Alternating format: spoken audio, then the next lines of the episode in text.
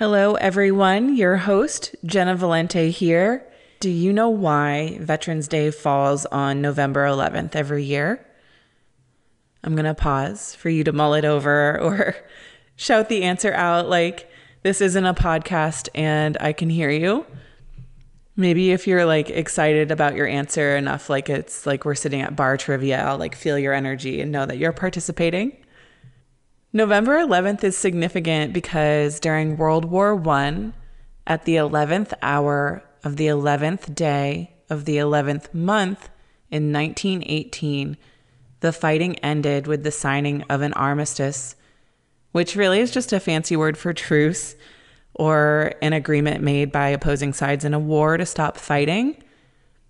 So you can consider that your little history lesson for the day especially if you have the day off and you don't know why Veterans Day is on November 11th. Now you learned something. That's great. And I've had the pleasure of speaking to a few veterans on this podcast, including my favorite veteran, my father, Peter Valente, who served in the Coast Guard for more than 30 years. Also, David Riera, who is a dear friend.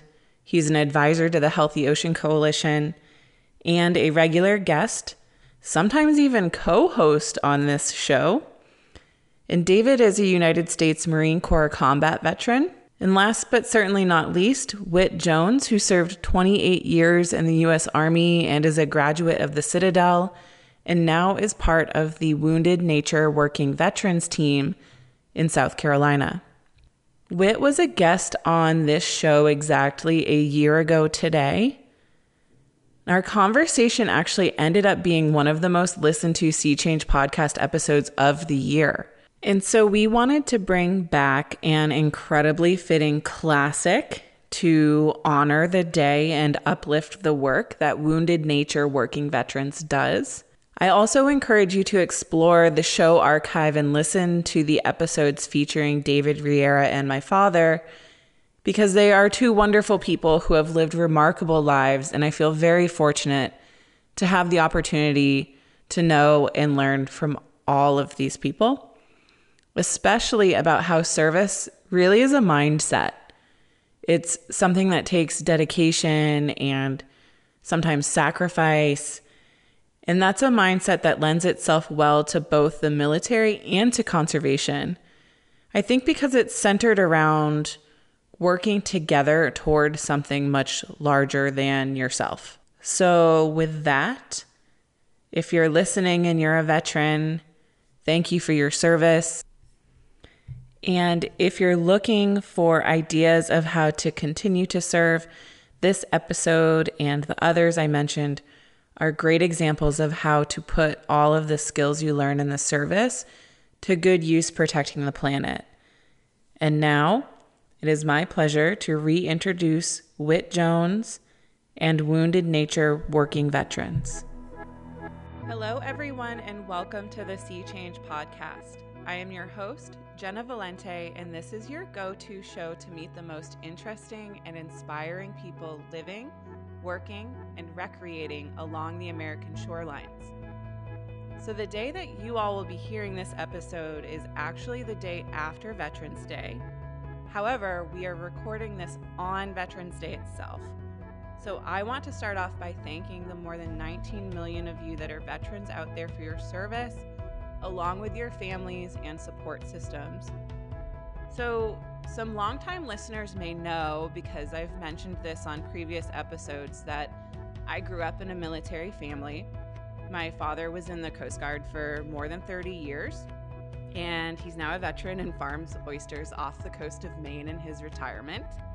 And um, for anyone that's interested in getting to know him better, you can actually go back through my show archive and find the Father's Day special I did with him a couple of years ago to hear more about his experience in the service, as well as the Mother's Day episode I recorded with my mom, sharing her experience as the spouse of someone in the military. So all of that to say is that I really appreciate all of you that serve and I see you. I'm here to support you as someone that has experienced firsthand the ups and downs, sacrifices, and the rewards that come with that commitment.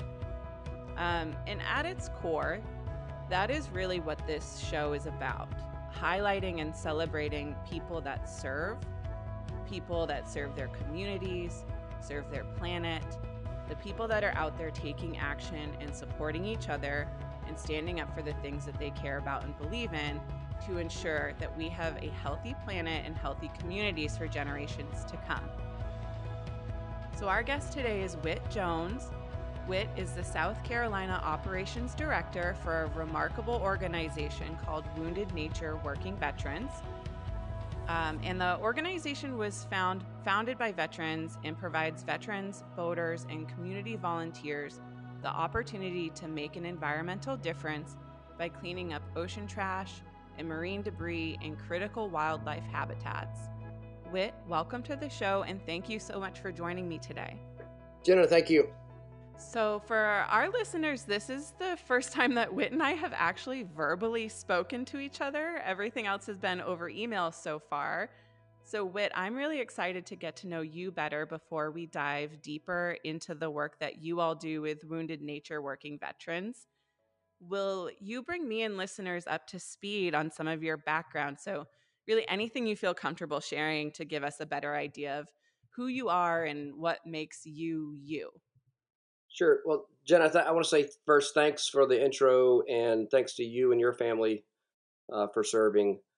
Uh, I, I, think uh, it. I, I have always said, uh, you know, military service, uh, the business we do, it's it's really it's about family, right? So even those that are serving in your organizations uh, in uniform and the family members, spouses, children, and so it really is a family business. So so thanks thanks to you. Uh, I've just recently retired from the United States Army after uh, 28 years active duty and uh, did some time uh, prior to going on active duty in the National Guard in South Carolina. So it was a little over 30 years total time. Um, I joined in high school uh, as, a, as a National Guardsman. Uh, 17 years old, and uh, I just kind of was drawn to serving. So this was this was in the late '80s. We're drawing down at the end of the Cold War. The Cold War is kind of closing down. Uh, things are changing globally, uh, but I was still compelled. I just felt uh, um, just kind of drawn to service as a young person. And um, my father was a Marine. Uh, my uncle was a Marine. That's how my dad met my mom because um, he came home uh, with my uncle, and uh, so I was just kind of drawn to service. And, and about 15 or 16 years old, uh, one of a member in our community saw him in uniform, got really intrigued, started asking around and, and figuring out that you know there was an option for me to join early. Um, and I was the only one in my high school that joined uh, the service. It was a small small town high school, but um, so I, I, I, was just drawn to the service early and, uh, and, and so I just, I just went with it. Um, I just followed kind of what, what I felt I wanted to do and wasn't sure at that young age where I would end up. Uh, and, and many of us that, that join, uh, this all volunteer force, you know, join for whatever our various reasons are, never knowing where we're going to end up and never knowing if it's a, a lifelong decision or not and and that follows most of us through about the first six to ten years, and then next thing you know, it's it's you start looking at the second half of a career, and you know it's now you're you know you're you're stepping into the twilight years of your service, and so uh, it's been a great life. Um, I met my wife in Germany on my first assignment overseas.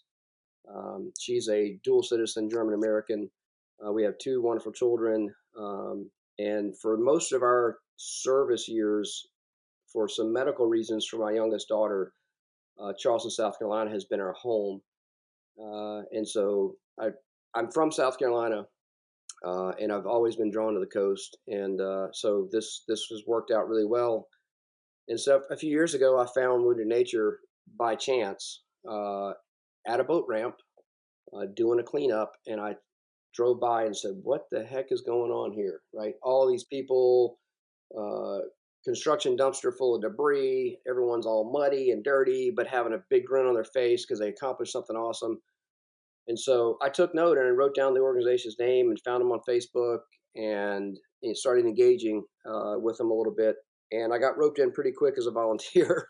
um, and uh, we were beginning to do some of the boat removal and dem- uh, demolition at the time, and it's hard work in the summer chopping up boats in a parking lot. And uh, the founder and I just hit it off really, really well. And so after some time, he asked me to be a, a member of the board because I was still on active duty. And I did that for half a year until, I, uh, yeah, half a year until I retired. Uh, and then I went full time as soon as I was able to go full time. Yeah, and is is there anything in particular that drew you to the Army as opposed to any of the other branches like you know Navy, Coast Guard, Air Force? So I first started uh, inquiring with the Air Force. Honestly, uh, I wanted to fly. Uh, there was an Air National Guard base not too far from home, so I thought, hey, I'll join the Air National Guard as an enlisted person, and then you know, kind of go to college and get a degree, and you know, I'll be a. I wanted to, you know, be an F sixteen pilot or something really cool like that. Uh, but I was too young. They didn't have an option to join at seventeen um, and and do summer training and still be in high school. So as we were leaving that base, uh, there was a Army helicopter uh, organization there, the South Carolina National Guard, and we popped in, and I met my first Army helicopter pilot face to face and talked to him for a while, and uh, said, "Hey, this is pretty cool." So I called a, my Army National Guard recruiter and said, "I want to do that." Um, and yeah, so the Army drew me because at, at, my age, it was the, the service I could get in. And then I realized I could, you know, the Army actually has more planes and helicopters and boats and all, you know, more planes than the Air Force, you know, more boats than the Navy. Uh, it's such a huge service. So there's so much opportunity in the Army that, that that's kind of what that's drew me interesting. to it. I don't think I realized that that the Army had more more planes than the Air Force, more boats than the Navy. it's a fun fact. Yeah. Well, we like to say that. I, have never counted, but you know, we like to say that. Um, so, um, when I was preparing for this episode, I saw that you also went to the Citadel. Is that correct? Yeah. So, um, this got me on a whole like I was got me into this nostalgic place of reflecting back to. Um, I lived in Annapolis, Maryland for a few years, and I worked right across the creek from the Naval Academy. And, you know, the Naval Academy is right downtown Annapolis. So it's nearly impossible to miss if you're there. And um, it's this like stunning campus. So I used to walk around it or use their track from time to time. And whenever I was there, I would wonder like what that experience is like going to a military college. And I think I, you know, that was at the forefront of my mind at the time because I was not so far removed from my own undergraduate experience, and I was in grad school while I was down there, and um, it was just really easy to compare like my experience to the experience of the people I saw in uniform and doing drills and like the actual students there. And um, while I was preparing to speak with you, I, I noticed that, and maybe I'm totally striking a wrong chord because I'm bringing up a rival school, but um, it definitely brought back some of that like imagery and the curiosities that I have, um, and was just wondering what your experience was like at the Citadel. What is it like being a student there? So that's uh, it's interesting. As uh, as I was preparing for t- this morning, I'm sitting here drinking coffee from an Annapolis, Maryland uh, coffee cup with a blue crab on it because I was just no there. Way. I was just there a few weeks ago uh, with work with Wounded Nature. We did the uh, International Sailboat Show as an education outreach, and I, it was. I've been to Annapolis as a when I was in college. Uh, it's sort of one of my roommates was from Maryland, uh, and so we we did some cruising around in the summer and, and went out to Ocean City and passed through and, and saw the Naval Academy. Um, but but this year I actually got to like stay downtown. We rented a home and you know blocks away from the marina, and so and I, I like you, I you can't miss the the midshipmen uh, in town, right? They're everywhere. Um, and in the afternoons after class and duties are over, you see them out running in town, and so uh, it, it is a and it's a big iconic part of Annapolis. Um, now Annapolis is is relatively small. It's historic, Uh, Charleston's a little bigger, uh, so the Citadel is uh, as Charleston has grown. Uh, you know, the Citadel's it, it's landlocked downtown. It's you know, it's it, and it's it's uh, it's very much a part of Charleston. Um, and so I applied to two colleges, uh, the Citadel and to Clemson. And I applied to Clemson University because my brother was there. Um, I thought about West Point because uh, I was already in the Army National Guard, but I didn't really want to go to upstate New York. Uh, and and I'm a true Southerner at heart, so I really just set my sights on going to the Citadel. Uh, and I applied for a an Army scholarship, uh, received a three year, didn't keep it unfortunately because I was an engineering engineering major to start with, and that was a tough first year. Uh, but uh, my experience at the Citadel, um, you know, I, it's a unique place, right? I mean, everyone's college experience is unique, and uh, we are different from the service academies in that the Citadel and five other schools in the country are what we call senior military colleges. They're not service academies. So uh, a service academy, you know, Air Force Academy, Naval Academy, Coast Guard Academy, um, you know, they are um, you're on a track. You're going to seek a, you know, you're going to commission in the service. Uh, there are some exceptions, right? Um, but at, at the senior military colleges, the students live in a military environment, uh, but it's a state school. It's a state university, so we're very unique in that regards. And uh, there's only uh, really three out of the six senior military colleges that are most similar. Uh, Virginia Military, uh, Norwich University, and the Citadel all have the Corps of Cadets, is what they call it. It it's a residential experience. So you live in the barracks and you're run on a 24 hour uh, cadet schedule, um, and, and, you live that year round. So um, uniforms, barracks, parades, inspections, all those things. That's that's full time. And some of the other service academies, they have Corps, Corps of Cadets, but they're in a, a mixed university. So um, think like Texas A&M, if you're familiar with their how you see the let's say the football games, they got the Corps Cadets in uniform, and then Texas A&M is a huge university that they're all part of. So it's a little bit different. Um, in, in that those first three I mentioned are, are strictly, uh, you know, exist in, in, around that Corps of Cadets, where some others are parts of larger universities.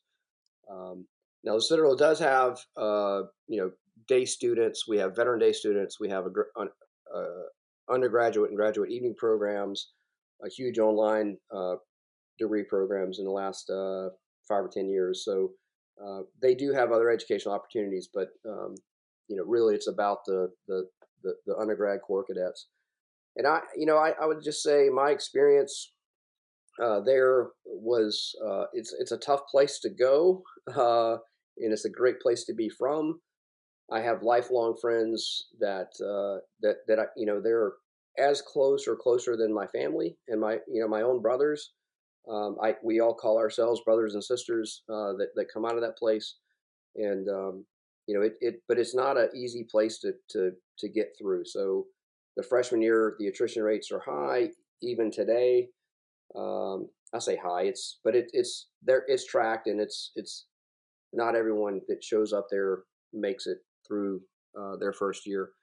And then I I've noticed that really the second year is kind of tougher than the first year in some regards because you're no longer a freshman where everyone's even not just the upperclassmen, but the, the rest of the college, the administration is focused on you. You're now a sophomore, second year. You you you're now expected to, you know, study and do all these things on your own when you just had all this control over you, but you don't have any freedoms that, that they say the juniors and seniors and the upperclassmen have and privileges. And so sophomore year is a really tough year for the students. And I would say in probably many of the universities, or I'm sorry, the service academies or the senior military colleges, because you're kind of just a, a, ghost. You're a nobody, right? Nobody, nobody kind of cares about you. So you got to kind of find your own way uh, and, and, you know, learn how to really be a college student because as a freshman, you're just told where to be, what to do. uh, and as long as you can do it and function, you're going to be okay. So, um, and then later, you know, the, the the third and fourth year in the in the experience, the model, if you will, the leadership model there is to you know have you learn to lead, right? So as a junior, you're um, in charge of you know say a squad or a platoon of cadets, and you have responsibilities and then as a senior they're really expected to to you know develop their own leadership uh, capacity and styles and, and be ready to go and serve but the big thing is the citadel and the senior military colleges service is not compulsory. So it, as i said it's a state they're state schools um, and only at the citadel at least only about 30% of the cadets uh, join or, or go into the service. And, and that's a lot of people find that striking and they're like why would you even think about going to a military college if you're not going to go in the service? And that's a pretty legit question. I would ask the same thing because I, I i knew what i wanted to do uh, but for a lot of folks that go there it's about either challenging themselves because you know they want to see if they can make the cut uh, for some it's a family tradition um, some have been told it's the only place I'm going to pay for. You're going, you know. So um, it everyone has their own reason to to be there, but uh, you know, and, and some folks, uh, some folks are are there, and you're like, you're from Wisconsin or Michigan or like you know some what we in the South call a far off place, and you have no connection to any of this around here. Why are you you know what drew you here? And that's that's that's a question we all ask sometimes, but um, I you know, additionally to to having been a student there, as in my capacity as an army officer, I worked there twice. So, uh, I as a as a young captain, uh, coming out of my first command time, and I mentioned I referenced my my daughter with some medical conditions. We got assigned to Charleston, and I worked at the Citadel for four years as a, a ROTC instructor, and that was you know the other side of the fence. You're you're now in the the administration, if you will, um, and and that was that was very unique to to see the college from the other side. Uh, and then I came back in 2016, uh, very similar setup with you know needing to do some further medical stuff with our daughter, and uh, was not quite yet ready to retire from the army, even though I had over 20 years. And uh, and so we came back in 2016, and I worked an additional four years until I retired there. So uh, I've seen that place. Uh, well, I've spent most a lot of my adult life on that campus, so um, you know it's a really unique place. Yeah, and I, I think um, it, what a unique experience that is, first of all, and then uh, also you're segueing right into the next thing that I was curious about is um, I know you touched on it a little bit just here and then at the beginning of the episode, but um, just wanting to hear a little bit more about your specific role with the Army and what you did like day to day or throughout your career. I don't. So I, uh, I, I joined the Guard, National Guard, as a, a enlisted helicopter repairman. Uh, crew chief is what they call them, and uh, was fortunate enough to when I went through ROTC at the Citadel and through the army. Well, the army had they call it the accessions process, where you're put in a national order of merit list, and you compete nationally for what jobs are available based on your qualifications. A lot of it has to do with your academic GPA um, and and where you stand. And we all get a score. You know, everybody in life. You know, we don't like sometimes think that we keep score, but but we do keep score. And so, uh, it, and so based on that, I was able to. I was selected as an Army aviator. So I was I was sent to Fort Rucker to flight school uh, right out of the Citadel, uh, and that you know spent a, a, year and a half at Fort Rucker, Alabama. You know, learning to fly some of the most advanced machines that the the, the military has, uh, and and left there as an Apache pilot, uh, and and was stationed right away to Germany uh, for uh, for three years, and that was, uh, you know, the early experience was uh, a little bit surreal. I gotta, I gotta say, I wanted to go to Germany. I was, I was kind of drawn to uh, at the time you know this is right after, not long after the Berlin Wall had fallen. Uh, we still had forces stationed on the uh, intra-German border, and uh, I, you know, I was I was just drawn to that whole thing. I, I just was like fascinated by it, and I was like, you know, if I'm going to go, I'm going to join. I want to be there. Like in the 90s, that was late 80s and 90s. That was still where we thought, you know, the hot spot in the world was, and and it may still be. We don't know, but uh, so I was drawn to that, and I, I you know, it was kind of surreal, you know, getting on that plane and and going to Germany, and at the time, if you recall, it, you know, this was, uh, you know, the conflict in uh, Bosnia was ongoing, and when I called my gaining commander, right, my I was, you know, I was lucky enough to have an assignment that told me exactly where I was supposed to go work, which is not always the case. Sometimes you show up at a, a place in the military and they're like, well, you know, we're not sure where we're going to put you yet, and you know, the personnel, the the, the HR side of things, they got to figure out where you need where you're best needed. I, I was I had pinpoint orders, knew exactly where I was supposed to go. So I called the commander and he said, Hey, pack all your army gear for the flight. That's all I can tell you. Like, don't ship it through the transit system because it can take six weeks to get to you. Pack everything you can. I said, hmm, something's going on. So I get there, and within I didn't even have time to find a place to live. I stayed in some transient on base, uh, kind of like a little hotel, uh, and we were in the field within two weeks. And I just graduated flight school, you know, uh, had just learned if, and gotten qualified to fly a helicopter. And next thing you know, we're in the field flying helicopters and shooting aerial aerial gunnery, which is the coolest thing, one of the coolest things that, that we can do uh, in training, right, is uh, to go out and actually employ the helicopters. And we're doing all this in preparation for a, uh, a, a, deployment into Bosnia. And this is before the Dayton Peace Accords were signed. I mean, it was still nasty. And as a young officer, I was like, whoa, this is the Army, right? This is what I signed up for. But it was so surreal to actually be doing what I thought, you know, at the time, you know, we I thought we were going into you know the hot spot. Um, it turned out it, that, that peace broke out, thankfully, uh, and I, I, did deploy to Bosnia a couple of times in that that time I was in Germany, but it was not you know what we thought it could have been, which is thankfully uh, it you know things have settled down. But that that was my early so my early experience, and um, you know I, at that point. I, I did meet my wife in that assignment, and we're married in 1998, so we're just over 23 years now. Um, and I came back to the States um, for a required school and a, next assignment. That's how that's how military life works. You you understand that, Jenna.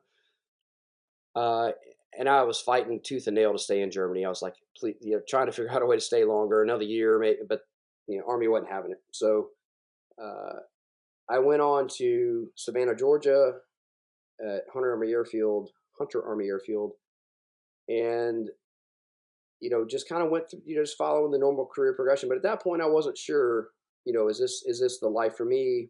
Got a new, you know, I'm got a new new family, and there were there were several times in that you know six to seven year window, you know, the first six seven years, I was debating, you know, leaving the service.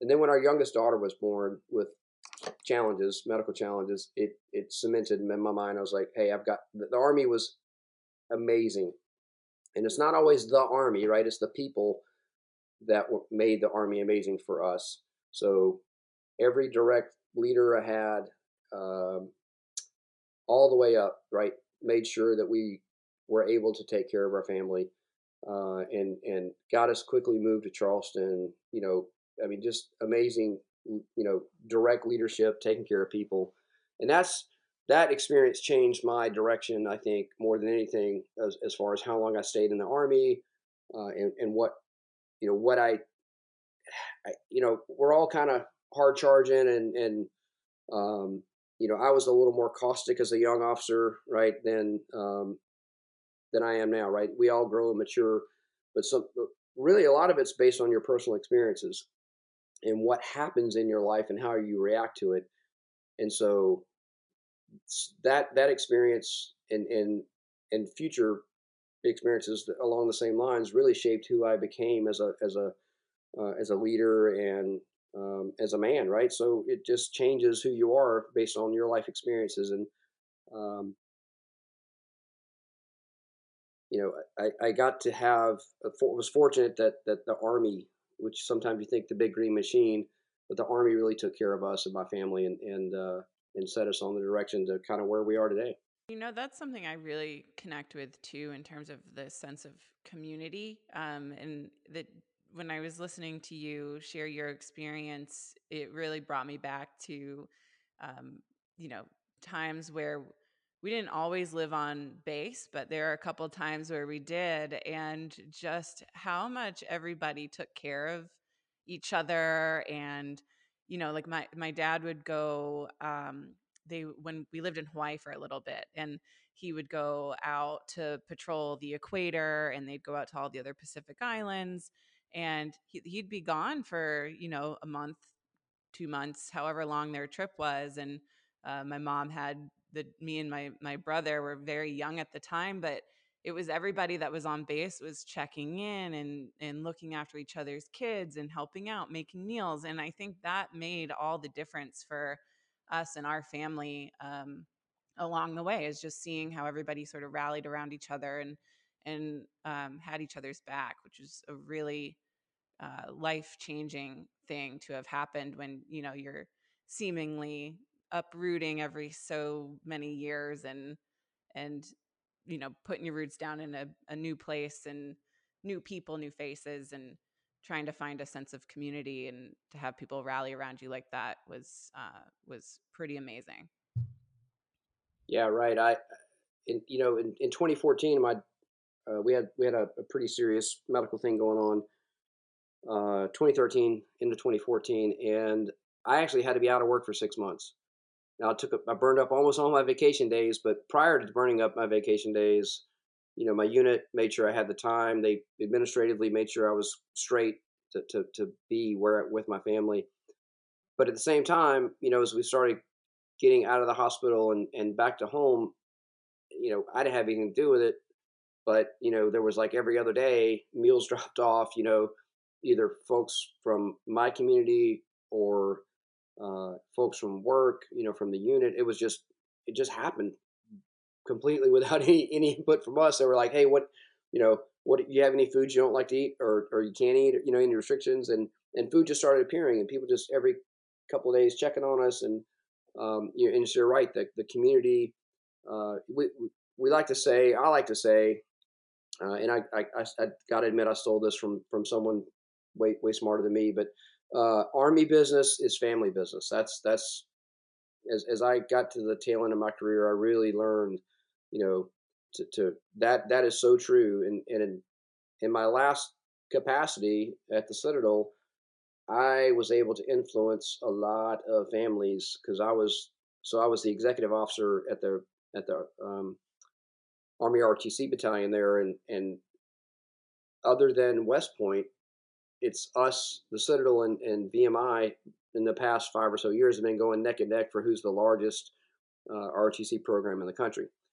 And so, you know, it just and the, and the score is based on how many lieutenants did you commission in a given year. So, you know, it changes year to year. We, we're, you know, but uh, you know, if you're commissioning 100, 110, 115, 130 uh, officers a year, and you've got, you know, all the classes below them, all the way, you know, four classes below, all their families, you know, just like in a regular army unit or any other military unit, right? life happens, right? So, um, you know, a family member gets ill, uh, a student has an issue, whether you know every the, just anything you can imagine, and I, I was kind of the catch net for all of that in, in my capacity, and and I really, really realized that you know the even though it seems like well you're just dealing with cadet business, right? It's you know, is that really army work? You know, is is, is that where your talent should be used? And I realized that Absolutely, because I'm actually influencing, you know, for generations to come on, you know, will this individual student and, and then later that student's family and then their potential offspring. Like their experience early on makes the biggest difference. And I got to experience that as a young officer when the Army system and, and my leaders took care of me and it was my time to pay it back. And all I asked of those that said, well, that, that's so awesome. What can we do? I said, when it's your turn, you just pay it forward, right? You, you, you remember this because everyone always needs help at some point. Absolutely. It's never forgetting the human being behind the work, behind you know anything that you're doing it's you're you're working and interacting with people that have complex lives and a lot going on you never know what someone's going through. Um, so being that person that is supportive and maybe you maybe that just look eh, that can look so different depending on the situation too. It's sometimes it's just simple as listening to somebody and sitting there and being with them and showing up and um, i think it's really important to remind ourselves of that from time to time and that sometimes showing up for people and being a support system doesn't really take a whole lot of your own effort or time. Um, so I think I'm I'm just really appreciative of you bringing that that point up. And I know that we've been talking about your military career for a, a little while on the show, but I, a lot of that is intentional. With the guests that I have on, I like to spend a good chunk of time getting to know them a little bit better, like as a person, and then hearing about your experience with your career, because there are a lot of early career professionals that listen to this show and then lifelong learners who are just curious to hear somebody else's experience and expertise. And um, before we we shift to talking a little bit more about wounded nature, um, for anybody out there that's listening, that might be considering a similar career path to yours, what advice do you have for them? Um, for anybody that might be considering joining the army or or going to the Citadel?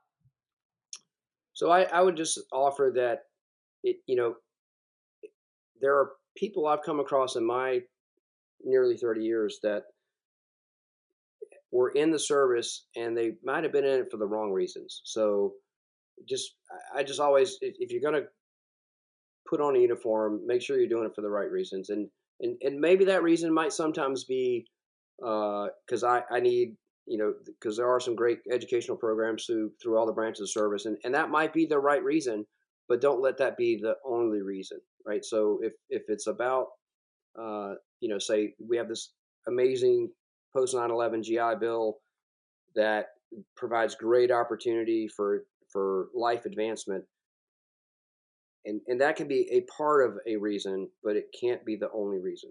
If you're only in it for college money, might not be the right thing to do. Um, and you know, really, just the the second piece would be just to to always be true to yourself and and know who you are and why you're doing what you're doing.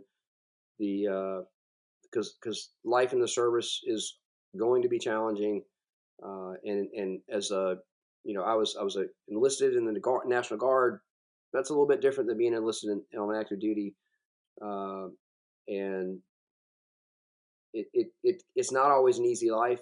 And and just know that you know it you know if you stay through uh, the first enlistment and you know get a little more season and, and a little more uh, time in service and rank and pay that you know life does get better um, and those that go uh, even while you're young in the service, there's amazing opportunities to work on your uh, professional qualifications. Uh, you can start your bachelor's degree while you're on. You know, you don't have to wait till after you're out to go to college, right? You can do it while you're in the service, and and a lot of it is is uh, there's tuition assistance, and so I would just offer thirdly to maximize every opportunity you have if you do join to to better yourself so that when you eventually we all hang up the uniform. It all it all goes into a, a, a foot locker somewhere and you, you look for a second part of your life. And so just maximize the opportunities you have while you're in the service to uh, to better pos- position yourself for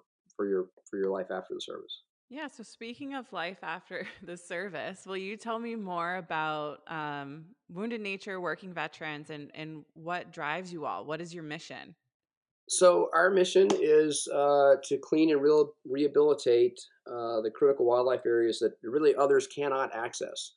And so we go after Uh, first, first it started out as you know the trash and debris that was in tidal marshes and barrier, barrier islands. Uh, we also go after uh, the treated wood and lumber and, and busted up docks. And then the biggest one we've had the most impact with is abandoned boats and large debris. Um, and, and so really started, and you, you did a really great job on the intro of kind of hitting, you know, founded in 2010, uh, started cleaning areas that, you know, the founder, uh, Rudy Socha, realized that really no one was cleaning up the areas where wildlife wants to be. So we have uh, up and up and down our coast, you know, our, our beaches are funded or there's there's tourists there, there's tourist tax dollars, there's municipalities that have um, capacity and, and some of them are direct funded to to keep the, the tourist areas clean. Uh, and there are a lot of volunteer organizations and, and other nonprofits in the space that do uh, beach cleanup, right? Beach sweeps, uh, but no one's going into the tidal marsh.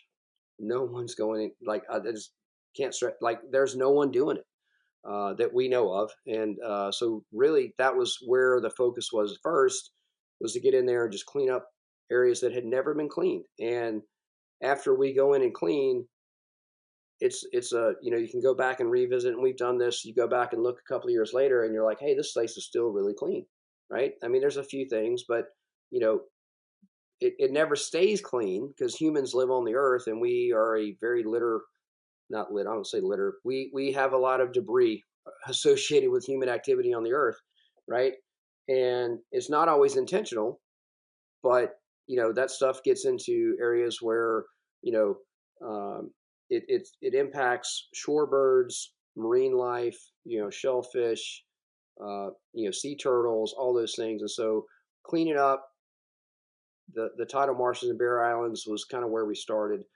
Then, uh, as we are eh, you know, and this was before I was involved, but as as as they were moving about the the the coastlines and barrier islands, kept finding a, a, a large number of uh, what we call orphaned crab traps, right? So a commercial crab trap is a, a, you probably know from your time in Annapolis, right? But many don't.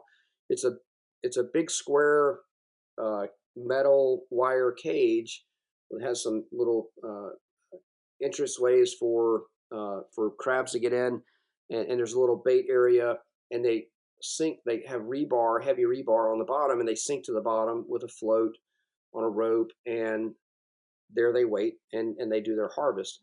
Uh, and that's a very successful business, right? And, and, and I'm friends with some local commercial crabbers, but those things do have a tendency, or they can, you know, break away. The rope gets cut by a boat propeller. Um, they drift away, and they over the years, and we're talking decades, these things accumulated way out on the hinterlands of the coast, like the Barrier Islands, uh, or in the marshes, and and uh, we're literally killing wildlife. So a bird gets entangled, uh, a sea turtle can't cross over. I mean, all kinds of you know. So started going after cleaning up crab traps, and in about two years, with the help of volunteers, some other partners, uh, the South Carolina Department of Natural Resources helped out. Uh, once we started, and they removed 2,800 or more crab traps from the South Carolina coast. Now, when you go out, you rarely see one. And if you do see one, we pick it up. But it's not the major problem that we used to have. Um, then couple years later, you're like, hey, what's happening with all these abandoned boats? Because they're everywhere, right? Just littering the coastline and the marshes. Uh, and so, Wounded Nature, being, uh, we're not, we, we are, and it's clearly in our mission statement, you know, we are a remedial action organization. We, we don't wait to figure out what we should do. We don't research the problem uh, and and spend tons of money on it or advocacy and education. We take what we can get resources wise and apply it to the mission. And so, in about 2018, 2019, yeah, about 2018, you know, addressing the abandoned boat problem and, and really just took action and took every boat we could that was cleared to come out and rented space in a parking lot at a marina uh, here in town. And on Saturdays and Sundays, volunteers would show up uh, with water bottles and hand power tools, sawzalls, really reciprocating saws, and dismantle the boats and manually put them into dumpsters. Uh, and in that first year, I think there was over 60 done. Then now we're looking into, we, we just hit 108 in about two and a half years. So we're at 108 boats removed from the waters in, in two and a half years, which is a, a major accomplishment. We just hit our 100 boat milestone, which w- was a big one. Um, and you know that's that's where we focus. That's what we do uh, year round. Uh, we we do the cleanups, you know, three or four times a year, um, and we're having impacts there. But we we kind of realized, you know, in every nonprofit, I would I would think, you know, the mission changes and and and a little bit over time, and so we've gone from you know really heavy, just mostly focused on marsh cleanup. Then we did crab traps for a long time, and now we spend a lot of our time and energy on abandoned boats because we see that it has a, a, large environmental impact when we when we get our work done and get these boats out of there. Yeah, I think that was the most surprising thing to me when I was reading about your organization is the abandoned boats. So, um, you know, I'm I'm based in New England. I'm I'm just north of Portland, Maine, and we definitely see the um, abandoned lobster traps, crab traps, fishing nets that like they call it ghost gear, which basically just keeps fishing until someone pulls it out of the water. Um, but you know, we don't as far as I know, uh, we don't see a lot of abandoned boats. So that that was a really interesting piece for me to learn about is that being an issue uh, where you all are located. Um, so definitely learned something um, from from you all there. Yeah, we started a uh, boat salvage. Tried we're trying to work building a boat salvage directory uh, on our website, and as I called around and and we put some online feelers out to get people to reach out and give it, you know. And I started calling around. I talked to some folks up as far up as Boston, and said, "Hey, you know, these are marine salvage folks." And I'm like, "Tell me about what do you see in your your area? You know, what's y'all's issues with abandoned boats?" And he goes, uh, "I get paid to remove boats, man. I, I don't like we don't have that because the enforcement um, from you know whatever state department or uh, you know state agency or, or, local you know there there's serious repercussions for boat owners to do that uh, to abandon a boat. And so i get paid to remove these vessels before they become a problem because the repercussions are swift and, and significant. So every state's a little different. Uh, i would say that every uh, uh every state does have some you know, every coastal state does have. They may not be that many, but uh, they're they're out there. Uh, and South Carolina has some laws that address the the thing, uh, address abandoned boats, but for for many many years they really weren't enforced, uh, and really nothing was you know nothing was being done. And, and we're partnered with our, our Department of Natural Resources, um, the law enforcement side that have you know the regulatory authority and the and uh, you know enforcements for a lot of things, but but they they are a very diverse organization in in what they have on their plate on a on a daily, weekly, monthly, yearly basis, and so uh, you know the same folks who are enforcing game and fishing game regulations are you know uh, and, and dealing with you know boating safety and things like that. They're also the same folks that would that are that are having to deal with abandoned boats and tracking them. And so it's a really tough thing to do. Uh, we we we have uh, worked in Florida, and Florida's got you know so much coastline, more than anywhere else, and, and all the way down to the Keys, uh, the Florida Keys, and so it's it's a tough thing to do with the number of boats that are, especially in the south, southeast, uh, with where we're, we're, we're pretty much year-round boating areas. Um, I don't have to winterize my boat, so uh, you know, we can pretty much boat year round. And so, and, and, you got all the great migration down the East Coast and intercoastal waterway down to Florida in the winter, uh, and then back up north in the summer. So the East Coast is is a, a big transit area for boats, and many of them, uh, you know, either there's someone falls on hard times, um, there could be you know boat damage, hurricane, storm damage, etc. And and sometimes the boat just ends up you know stuck and the owner doesn't have the resources to remove it or uh, you know, like we, you know, everything has a usable life, right, and and, and a value. And when some of these older boats uh, reach the end of that uh, kind of that fiscal usable life, it's not worth the investment to repair it, just like a, a, a an automobile. Uh, then you know sometimes, unfortunately, people walk away from them and they'll pull their registration numbers off and uh, and walk away from it. So that happens, in in you know there's there's a whole list of ways and reasons a boat can become abandoned. We're just focused on getting them out and then trying to prevent more. So I um I should amend my previous comment too because I was thinking I was like so honed in on coastal New England, coastal Maine, but an experience that I just had like a month or two ago while visiting with my aunt and uncle. They they built this really amazing little cabin way up north in Maine near the the Quebec border and I went up to spend the weekend with them and we were exploring, you know, all these back logging roads and they were showing me these cute little hikes and and I mean it feels like you're in the middle of nowhere. And so you walk in down this path to this this big lake or an incredible river and you are you're literally the only people there. However, there are like a hundred canoes there. And I didn't realize that this was a this was a problem in Maine, but they were educating me about that um, while I was up there because people that like to hunt and fish will bring their canoes in, but they don't want to to lug them around with them every time they go in and out. So they'll chain them to a tree. And, you know, some of them are still active and registered, but you see like there are just some that have not um, been been used for years and we're just sort of falling apart. So I know the state actually has a program where I think they're going to go in this year. And if they're not claimed or registered, they're going to haul them out of there. But um, I like totally spaced on that when I made that comment, and it's like, oh, we we do have that issue. It's just inland.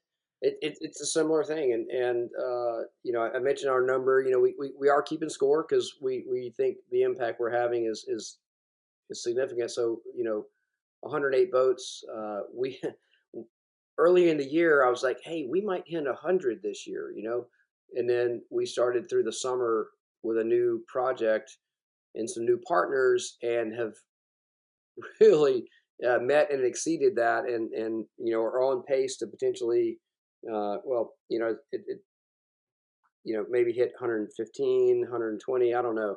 Um, you know, there's still six weeks left in the year almost, and and uh, at the pace we're going in some of these areas, we're getting uh, four to six out in, in, a couple of weeks.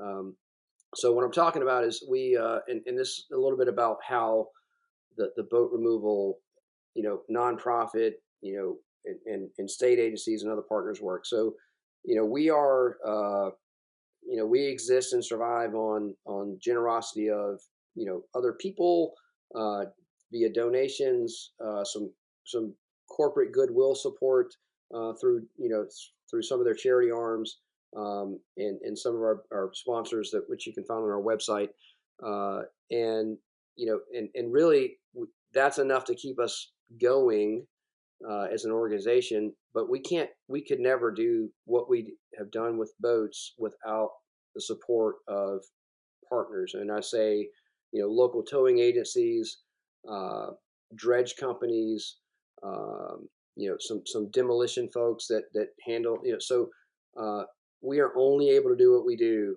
through great coordination and partnership. So um, in uh, North Myrtle Beach or Myrtle Beach, South Carolina, uh, we started this summer, late summer, with just a coordination meeting uh, with some concerned citizens and a, and a, a local um, law enforcement DNR officer to uh, really just talk about what is happening or not happening in, in various parts of our state. And, you know, really we just kind of came in and said well all this is possible basically. That's you know we can do this. We we as a team and a community can do this. And so lined up the right partners, and uh, one in particular is a, a dredging company uh, that has donated just I can't I don't even know the number of of, of dollars of worth of dollars that he has donated to support because when I say donated it's it's his barge with his equipment and his crew all day long getting boats out right and he's He's doing it because it's the right thing to do. And he, he can, right, as a big business, he can afford to do it and he knows it's the right thing to do. And so he's doing it. We just said, let's do it. And that's kind of how Wounded Nature works. It's like we see the problem, we, you know, make sure we're legal and we line up the resources to get it done. Uh, eh, you know, however it, however it happens, right? It's never the same. And that's why I love this job so much. And it reminds me of being in the army because no day's ever the same. No, no abandoned boat is ever like the last one you did. No cleanup ever goes without its problems. And so it's it's super interesting to do what we do.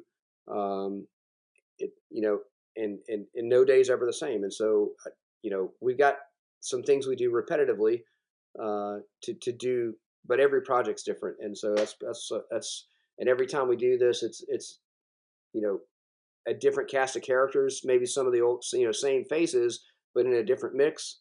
Um, and so it's it's really awesome to do uh, to work and, and know that we're making a, a, huge environmental impact. And you think, you know, every time we do a marsh cleanup, we'll we'll pull uh, a, a 20 foot construction dumpster full of debris, uh, and and that thing, you know, that's maybe 8,000 8, 8,000 pounds ish, depending on what the debris is. Uh, you pull one boat out with a with a you know one 35 foot sailboat with a with a lead keel that weighs four you know four or five thousand pounds you know we, we kind of estimate our our impact because it, it's such a large scale and you know 108 boats you know we cl- think we've clearly pulled more tonnage out of the marine environment than than anyone else in the country. Yeah and you know that's something that i admire about your organization is the emphasis on on building community and not only that but a community with a purpose and a mission. Uh, will you talk a little bit more about like your thoughts that the power of community can have and the importance of supporting veterans? So yeah I, I, thanks for that. I i think uh, like we said with you know uh, some of your experiences in your family you know with being in the military and mine um, you know veterans in in the community i, I think a lot of folks, uh, and this is Veterans Day that we're recording this, so I, you know, I, I always am appreciative of, of, you know, gratitude for service members, uh, and, but but I think I, I want folks to know that that at the local level, right, that's where things happen. That's what we do with Wounded Nature. Uh, that's what veterans that are struggling need. That it's it's someone to do something. It's not uh, you know, and, and, it's not always about your checkbook. It's not always about your bank account, you know, to to donate because uh, because it's either you can either some folks will be they'll, they'll say thanks or they'll want to write a check, but sometimes people need someone to do something, to actually do something, and so locally here in Charleston, and I know it's in other places, uh, you know, we have a lot of energy going into um, you know for um, kind of feeding feeding homeless veterans or those that are um, you know housing challenged that maybe are living in hotels, etc. You know, there's some great organizations doing that, and and those people are doing it as as volunteers, right? They're they're and they're working uh, and and providing a list every couple of weeks of say, hey, here's some items we need and they assemble food boxes and they go deliver and they're doing it and they're just they're just doing it right? They're not waiting for someone to do it for them or saying oh wouldn't it be great if somebody you know made sure that you know these folks weren't hungry? They're just doing it. They're doing the work and that's kind of how we operate too with Wounded Natures we just do the work. Um, and that's what i think on on veterans issues um, is the most impactful. And every state has a veterans department or veterans uh, at the state level, right, an agency. Um, some call it their, you know, state veterans affairs or veterans department. And if folks want to help, start there. Call them and ask, "Hey, I live in in in so and so, and you know, I see, I think I see this problem. What you know, what can I do to help? Is there an organization here locally that I can work with?" That's that's the most impactful. Is just do something if you see an issue, take action, do something. Yeah, that's a great point. And I think a lot of people can, you know, it, it almost stand in their own way or feel helpless because there's so many problems or problems can seem so large that um, reminding ourselves that what you know what can we do what's our sphere of influence who do i know who can i help and just approaching it that way not every you know one of us can or should take on all of the problems of the world but we can all do a little bit and that makes a big difference. Every veteran is is different right? And every every like we said every person joins the service for their own reasons and and you know veterans are very very individual right? Everyone's you know but but all veterans you know there's another in, in, uh, idea out there um, that you know veterans can be broken humans right? We're not broken humans. Um, we have as much baggage uh, as anyone else and our experiences are different um, and we're a very diverse uh, you know community that uh, you know that, that really you know people think about veterans issues like we're we're our own thing. Well we're not our own thing. We're we're living there there are more veterans around you on a daily basis than you ever have any idea right? There's there really are and so but some for whatever reason in life need more assistance right? They like or or just you know someone to sometimes it's a kick in the butt right? Hey get your stuff together man or woman right? And and and be better and so sometimes you know just like everyone else in life you know we get down on ourselves and um, sometimes we need a nudge and and that could be the thing too is somebody just checking in and saying hey you know what do you need or uh, i think you're okay you need to do better because sometimes we need that advice too yeah, absolutely. It's like any other issue in the world. There's no ever like cut and dry, black and white way to approach it. It's there's so many layers of complexity with each individual and each person and everyone's life path is different. So um, that's a that's a great thing to bring up in that um, what what one veteran may need and what what type of I mean this is just beyond veterans too. It's like everyone in your community and people that you know and you care about. It's every single person support looks different to them. Um, so, so sometimes it's just taking time to understand like what what is the appropriate way to show up. Um, and then on the flip side of that too, maybe considering what are what are if you're somebody that feels like you could use some support, what are some ways that you are open to receiving that? Um, is a good practice too right on. I mean, eh, yeah, there's a lot of folks that that uh, both veterans and non-veterans that are that are maybe a little too proud to ask for help, and you know, it, I, will tell you from my own personal experience, right? Like sometimes we all need somebody to talk to, and and and you know, I I'm a proud uh, man, husband, father, and veteran uh, but I don't always have all the answers, and sometimes I need somebody to to listen to me, uh, whether I just have to vent or whether I need some true mentorship and advice. And so it, you got to be humble enough to to realize that you know it, we all sometimes need someone, uh, you know, to bounce ideas off of, um, and and, uh, and and and sometimes deeper issues, right? So, but we all have to be humble enough to to realize that. So, what's next for you all? Do you have any other projects or cleanups coming up that people can either follow along with, get involved in, or help support? Sure. So, uh, every March eh, here in Charleston, we do a really big uh, cleanup and oyster reef lay in, in collaboration with uh, South Carolina Department of Natural Resources. This past year, and we worked through COVID too, right? We, we did a COVID safe cleanup and, and uh, an oyster reef lay with mask is required if you were within six feet. Uh, but we kept our, our work going. Uh, we, in March of, of 2021, we were trying to hit a thousand oyster bags uh, in a day. Uh, we, we fell just short at 950. Uh, if you're a, a, statistician, we round up, and so, but we, we hit 950. And these are these are recycled oyster shell collected from restaurants and and in the community. They're, they're collected at local points. The Department of Natural Resources, with through their own volunteer program, sorts and cleans and gets the trash out of them, and they bag them in these little plastic uh, net bags. Uh, we lay them on a uh, a low tide beach on, on these islands where uh, we're trying to filter the harbor water, and so uh, we we laid 950 oyster bags under the supervision of the Department of Natural Resources with our volunteers and our Wounded Nature coordinates the whole thing. We we bring the volunteers. We we line up all the boats needed to to transport the oyster bags out and and then transport the people out and lay into the into the mud and muck.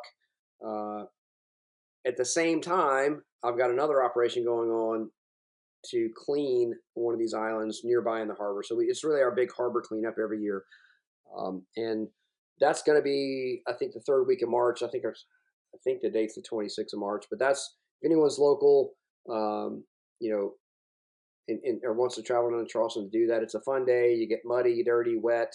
Uh, we do it rain or shine, uh, small craft advisory or not. We're going out, um, and we're going to get the job done. So that's that's our big annual uh, local thing. Uh, we are continuing with the abandoned boat removal, right? And we're based in South Carolina, so that's where a lot of our impacts are. But we're nationally chartered, 501c3. We with the right resources, we could do the same thing up and down the coast. And that's where we're really that like vision wise and what's next. Like we are we're we've been in existence for a little over 10 years. We've made the cut as a nonprofit. We've been vetted by numerous multinational corporations that are to this day financial supporters on, on whatever scale they can be that keeps us running. But really to be a breakout uh, and to, to take this thing to the to the level it could be and needs to be is is we need we, we need more resources right so when i say resources i'm talking capital because we have boats are expensive right? We have our own boat requirements. We have trucks that have to pull them. At some point if we're going to grow we have to have more staff as in i need someone in each state that's coastal that can do the coordination and the work and so we could grow that way and that's what the vision is is to grow uh, staying true to mission right? We're not growing to have banquets and fundraisers and corporate retreats we're growing to expand in every state doing the same thing we're doing here in the southeast or in south carolina so that's that's kind of how we see it uh, and we're only limited by we are only limited by the resources uh, and the capital flow so We've already got some folks uh, that we work with in Florida that are veterans. There's one in particular that would be a me in Florida, right? So we've already got this person identified, but we, we aren't able to expand there yet because we don't have the capital to do so and to, to make the same setup we have here in South Carolina. So that's that's where the vision is is to grow uh, really southeast first, then nationally. And I could see long range vision, right, where this could be something that could be international, right? We could have coastal cleanup in in multiple countries. So that's that's kind of where the the the dream vision is right there. Yeah. So if someone's listening to this and wants to get involved, what are some ways that they can uh, reach out and contact you or follow along? So the easiest way is uh, via website. So we are at woundednature.org. Uh, all our contact info is there. Uh, we're also on all the socials, right? So Facebook, Twitter, Instagram. Uh, so I'm most responsive on Facebook via the messenger. If someone wants to reach out to me directly, you can go to our Facebook page and send a message. I'll get it. Uh, and and that's I, am on the other socials, but I'm not that active on on those. We have a, a, a social media person that that takes care of our content there. Um, and as far as getting involved, right, eh, locally in South Carolina, you know, volunteers, uh, we do a big cleanup, as I was saying, in March every year.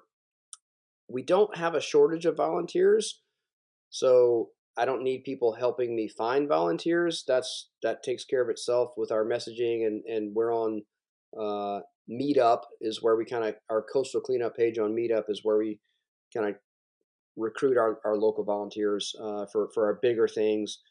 uh, really, as as I was referring to earlier, our, our biggest need is is is financial support. That can be done via the website uh, for individual contributions. If there's someone out there that has a a, a larger uh, potential gift or donation, then they can reach out to me directly, uh, and we can figure that out. So that's um, that's the easiest way to get involved and also to help us out. Great. And so I close out every show by asking um, my guests a series of the same questions. It's sort of like a lightning round, but um, I guess without the lightning, because I'm definitely not timing you. Um, so we'll start with what do you think is the most pressing environmental challenge that we're faced with? I think our, our human impact on on on the planet, right? So the the the human impact on the ecosystems uh, and I, am I'm, uh, I'm talking about you know the there we're losing our green spaces uh, just with human advancement and human growth and expansion. Uh, we're we just lost our, our natural environment, the pristine places, and there's there's land conservation groups, there's water conservation groups, but that's that human impact on the environment as we lose our green spaces, coupled with human activities impact on the environment. So and I'm talking what I see and deal with, which is the the the amount of of stuff that we consume and touch and generate and create all has to go somewhere and i think the impact we have in uh, you know taking care of the earth and in our environment uh, you know to help kind of balance out and remediate some of the human impacts is where we kind of come in um, but I think that's our, you know, just human activity, right? And and well, that some say, well, that's not really an answer, Whit. You know, we we all got to exist, but I think we could exist in different ways, right? And and uh, what we what we choose to spend our dollars on,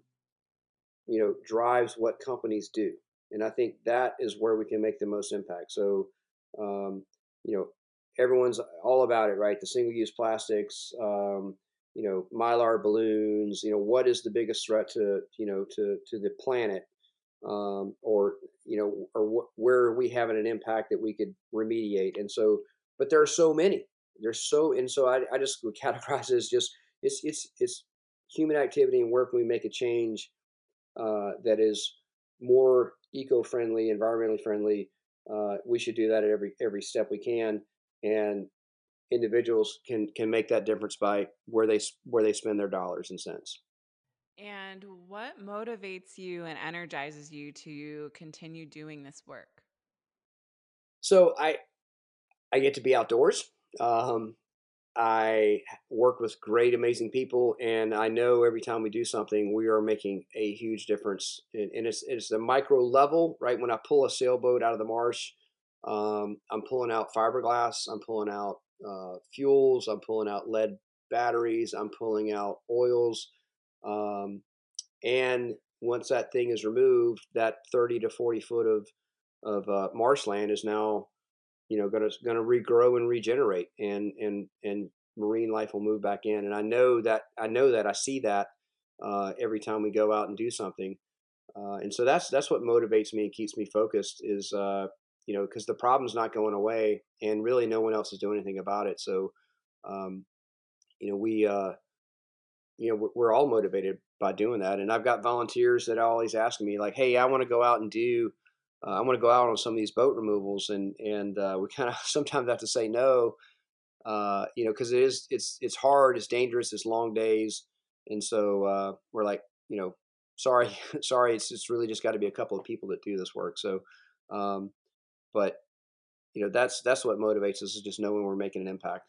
And this next one is a bit of a two part question. You can absolutely answer it in any way that you see fits but what is the best advice that you've ever been given? And then on the flip side of that what advice do you have for our listeners?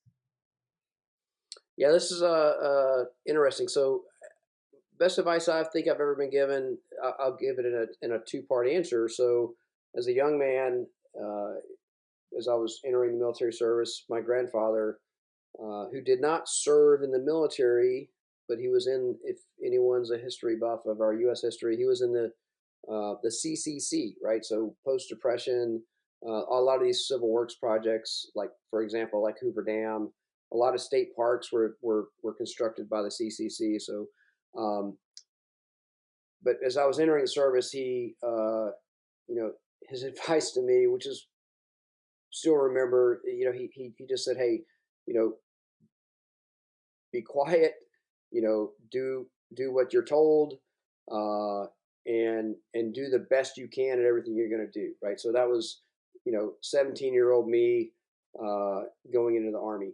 Uh, and then later in life, I had a, a great mentor um, that, you know, through a lot of career choices, uh, you know, led me to work for this this person. And, and and his advice was just to be decisive. To be decisive. So don't wait too long to make a decision, right? So you, you know probably know what the thing that you need to do is. So just be decisive and get after it.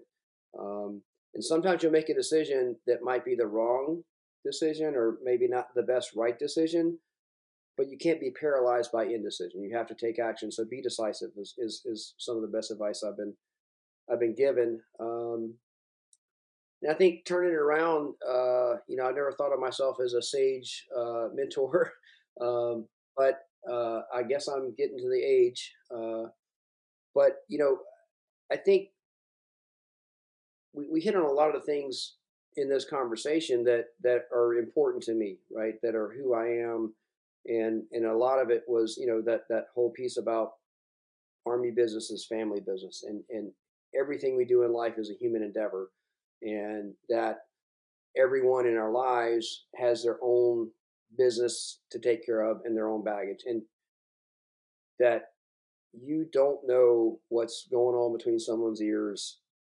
and you might think you do, but you don't. You don't know the people that you think you know sometimes. Uh, and you always have to appreciate what might else going on in someone's life.